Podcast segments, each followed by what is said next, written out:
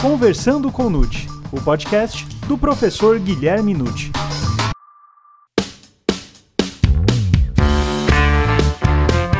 Olá! Neste episódio, o professor Guilherme Nucci aborda o tema Nulidades em Processo Penal. Meu nome é Gustavo Rodrigues e estamos começando agora o Conversando com Nucci, o podcast do professor Guilherme Nucci.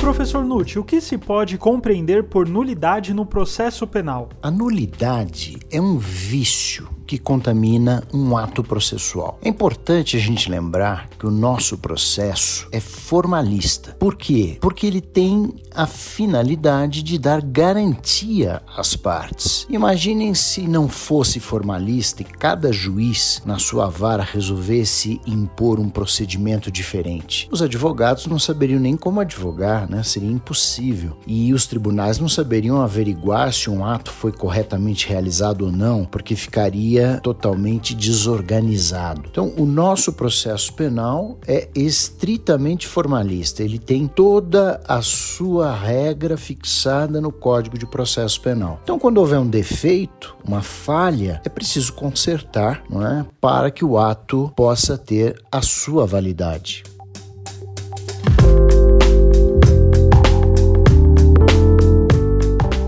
Professor, todas as nulidades levam ao refazimento do ato processual? Nem sempre, quando acontece uma nulidade, deve-se refazer o ato processual. A gente tem por hábito, não é, separar as nulidades em absolutas e relativas. São nulidades absolutas aquelas que possuem vícios muito graves, são defeitos muito graves, né, que prejudicam o devido processo legal. Então, um exemplo bem claro disso é processar uma pessoa criminalmente sem a presença de um advogado. É algo que é um defeito tão visível que precisamos refazer o processo com uma defesa técnica. Então, nessas nulidades absolutas, as partes não podem consentir que essas falhas se implantem no processo, elas não têm disponibilidade dessas falhas, o prejuízo é sempre presumido e esse ato defeituoso não tem como atingir a sua finalidade de outra maneira, ele precisa ser refeito. Quando a gente fala em nulidade relativa, por outro lado, aí já são vícios moderados,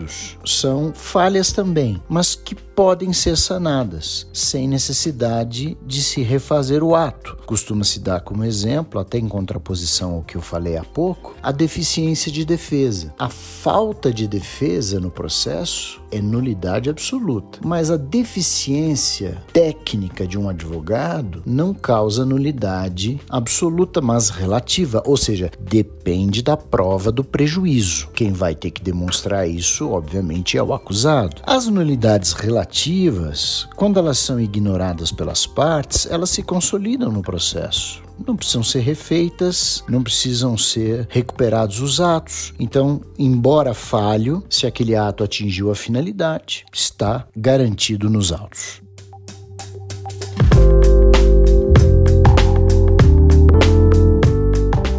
E, professor Nucci, as nulidades têm um prazo específico para serem alegadas pelas partes? As nulidades absolutas não têm prazo, elas podem ser arguidas a qualquer tempo. Inclusive, elas podem ser arguidas depois do trânsito em julgado de uma decisão condenatória. Não é? É o que diz expressamente o artigo seiscentos e quarenta e oito, sexto, inciso seis do C P P, quando trata do habeas corpus. É possível impetrar um habeas corpus para questionar uma nulidade absoluta a qualquer tempo. Entretanto, as nulidades relativas, elas vão ser alegadas nos prazos referidos pelo artigo quinhentos e setenta e um do Código de Processo Penal. Mas o ideal até é que a parte que se sinta prejudicada alegue a nulidade, a falha, né, na primeira oportunidade em que ela se manifestar nos autos. Passados os prazos do artigo quinhentos e setenta e um, a nulidade relativa se consolida, né? Ocorre o fenômeno da preclusão, crime, ou seja, não há mais condições de questionamento. E é preciso lembrar que, para as nulidades absolutas, o juiz pode declarar de ofício e, para as nulidades relativas, o juiz depende de provocação da parte.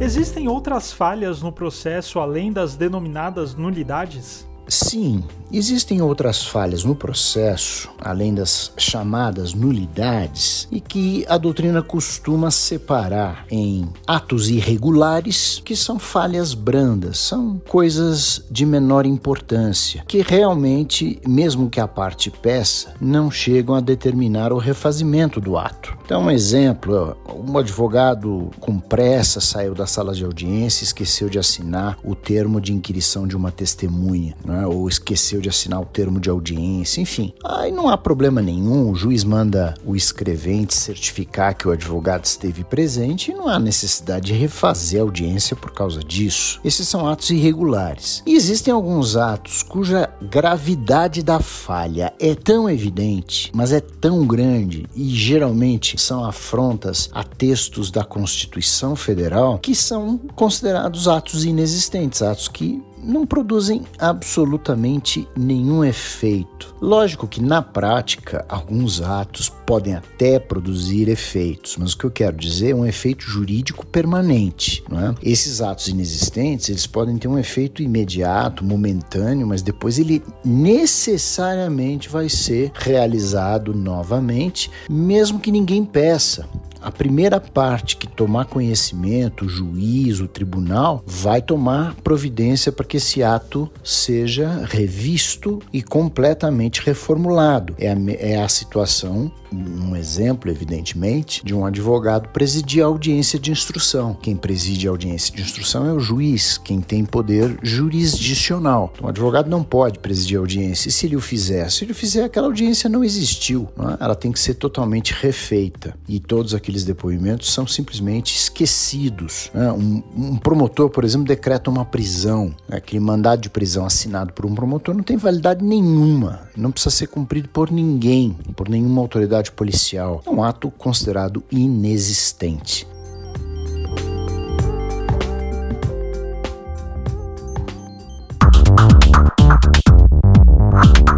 Professor, qual tem sido a posição da jurisprudência em face das nulidades atualmente? A posição da jurisprudência em face das nulidades atualmente tem sido bastante flexível. Em, em outras palavras, raramente se decreta uma nulidade hoje em dia pelos tribunais. Os tribunais brasileiros e, partindo do exemplo do Supremo Tribunal Federal, eles têm mantido a maior parte dos atos, dando um jeito, evidentemente, de suprir qualquer falha, porque o processo já é difícil, o processo é caro para as partes, o processo é complicado, não é? Toma o tempo uma audi- de uma audiência, imaginem, pessoas vão até o fórum, perdem o dia, são ouvidas, imagine que uma, uma falha aconteça, então refaz tudo de novo, chama toda a testemunha de novo, ela vai perder mais um dia de, de serviço, né? Ela vai ter problemas, o juiz vai ter uma pauta também complicada para arrumar uma nova data, enfim, os tribunais têm feito realmente o possível e o impossível, eu diria, para manter o processo e, portanto, não proclamar nulidades, a ponto de o Supremo Tribunal Federal ter jurisprudência dizendo que até mesmo as nulidades absolutas dependem da prova de prejuízo. O que, antigamente, né, nós dizíamos que nulidade absoluta, prejuízo presumido, não precisa nem provar o prejuízo. Há uma falha absoluta, tem que refazer o ato. Hoje não. Hoje mesmo uma nulidade absoluta, a parte interessada vai ter que dizer, né, onde está o prejuízo para que então possa ser realizada aquela situação por uma segunda vez. E, professor, é possível decretar nulidade em inquérito policial ou outro procedimento investigatório? Não se decreta nulidade em investigação. É preciso lembrar que investigação não é processo. Então, seja um inquérito policial ou qualquer outro procedimento investigatório, são apenas e tão somente mecanismos de captação de prova para formar a opinião do titular da ação penal, no caso, o Ministério Público. Então, são, estão colhendo provas ali que não vão determinar no futuro a condenação de um réu. É assim que se espera, é assim que, evidentemente, um processo acusatório pede. Então, não se proclama nulidade. Nulidade é para ato processual. É até interessante a gente fazer algumas ressalvas. Por quê? Porque numa reforma que houve em dois mil e oito, permitiu-se no processo penal, que já existe no processo civil, que é a produção antecipada de provas, que a gente pode observar no artigo cento e cinquenta e seis, né, do Código de Processo Penal. O juiz pode determinar a produção antecipada de prova, mesmo antes de iniciada a ação penal, quando se tratar de uma prova urgente, uma prova relevante, né? Observando-se, evidentemente, a necessidade, a adequação e a proporcionalidade da medida para o caso. Mas imaginem uma testemunha-chave que viu o crime, se encontra gravemente enferma, podendo morrer a qualquer momento. Ela é crucial para apurar a verdade do que aconteceu. Então, eu acredito Acredito que seja o promotor, seja o defensor, pode pedir ao juiz, ainda durante o inquérito, a produção antecipada de provas. Mas aí vejam, nesse caso, é uma prova que vai produzir efeito no futuro. Então o juiz vai ter que marcar uma audiência, chamar as partes, fazer direito, sob o crivo do contraditório e da ampla defesa. Então, uma falha nessa produção antecipada de provas, que embora aconteça durante a investigação, pode sim gerar uma nulidade no futuro a ser reconhecida durante a instrução do processo. Então é uma exceção, mas o que não se proclama é a nulidade, por exemplo, de um depoimento colhido no inquérito. Esse depoimento, se tiver alguma falha grave, ele é simplesmente esquecido e não é preciso refazê-lo. A falta de defesa para o investigado gera nulidade? A falta de defesa para o investigado não pode gerar nulidade durante a investigação. Não tem cabimento. Como já dissemos, o inquérito tem natureza inquisitiva, não uma natureza contraditória. Não é um processo, é uma investigação. Então, o indivíduo que ali está, está sendo investigado por eventualmente ter praticado um crime. Não tem direito à defesa. Não vai contratar um advogado e ficar contrariando toda a prova que o delegado mandar fazer. E pode até contratar um advogado para acompanhar a investigação, mas aquilo não gera nulidade no caso se ele não tiver esse advogado, porque é apenas e tão somente uma investigação. Então, não há como se decretar, a meu ver, pelo menos, uma nulidade de inquérito ou outra investigação simplesmente por falta de defesa. Nós temos até uma questão controversa, né? Porque o artigo quatorze A foi introduzido agora pela Lei treze mil novecentos e sessenta e quatro de dois mil e dezenove, dizendo dizendo que agentes policiais, em regra, quando forem investigados por fatos relacionados ao uso de força letal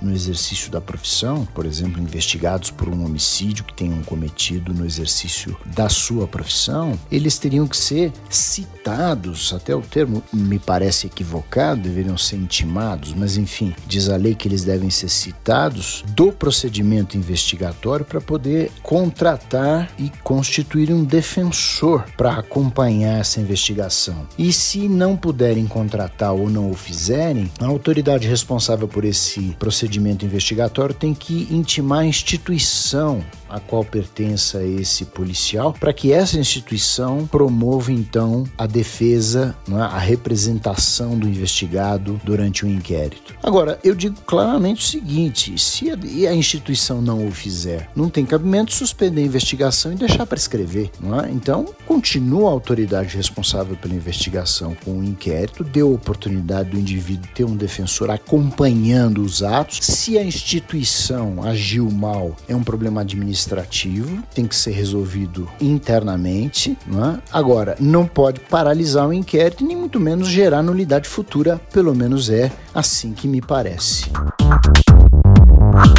E, professor Nucci, o Código de Processo Penal identifica quais são as nulidades absolutas e as relativas? O Código de Processo Penal realmente ele indica quais são as nulidades absolutas e quais são as nulidades relativas. Ele, numa junção do artigo quinhentos e sessenta e quatro combinado com o artigo quinhentos e setenta e dois, ele mostra as nulidades absolutas e as relativas. Só que essa enumeração já perdeu a razão de ser, na medida em que a jurisprudência está se mantendo mais firme no sentido de dizer que qualquer nulidade absoluta depende também da prova de prejuízo. Então, hoje em dia, você dizer que há uma nulidade absoluta ou há uma nulidade relativa para efeito de consideração de um tribunal, depende de você mostrar o prejuízo sofrido, quer dizer, igualamos praticamente as nulidades. Então, salvo alguma outra diferença que exista, como questionamento de uma nulidade absoluta após o trânsito em julgado, por exemplo, e não uma nulidade relativa, perdeu a razão de ser essa enumeração feita por esses artigos.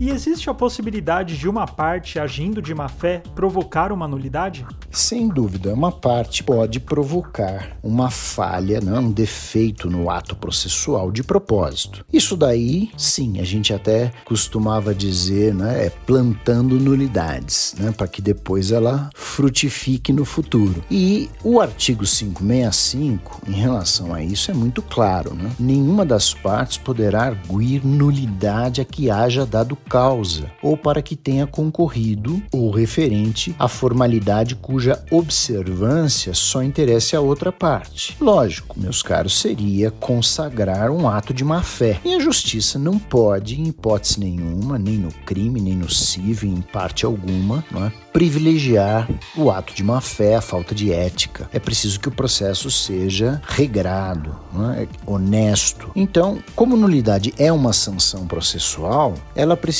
ser aplicada restritivamente, de modo que se alguém, né, qualquer das partes, deixa de fazer alguma coisa de propósito para depois alegar no futuro que não foi feito e isso ficar claro, não se vai anular a instrução e não se vai anular o processo por causa disso.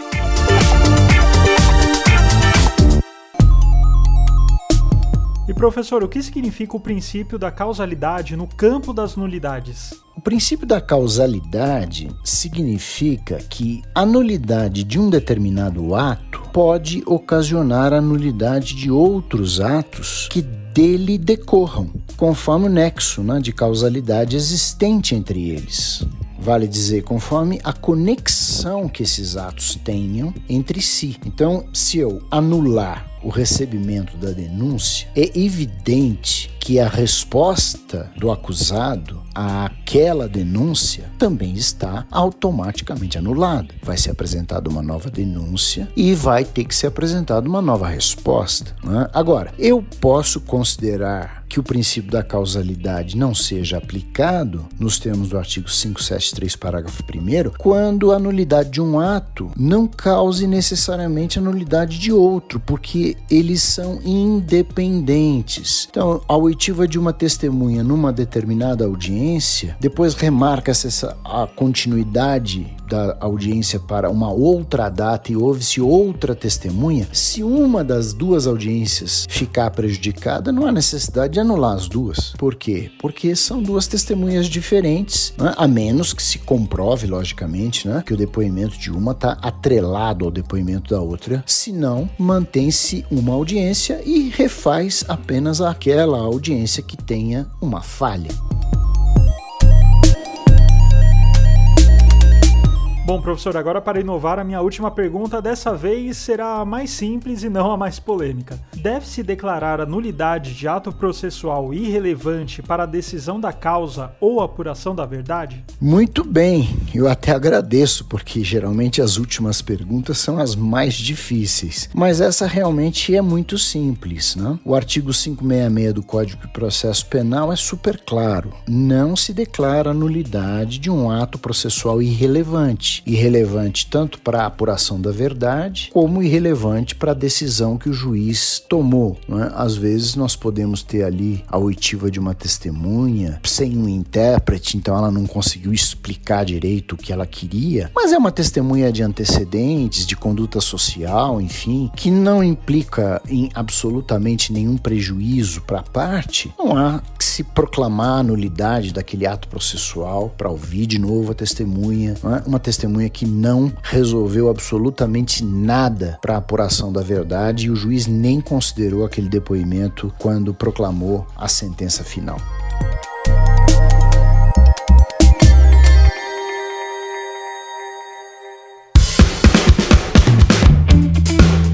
E aí, gostou desse episódio? Então divulgue, indique e compartilhe com aqueles seus amigos e colegas que podem se interessar pelo tema. No próximo programa, o professor Guilherme Nucci abordará os princípios da legalidade e da taxatividade. Assim como todo Conversando com o Nucci, o programa vai ao ar à terça-feira. Até mais!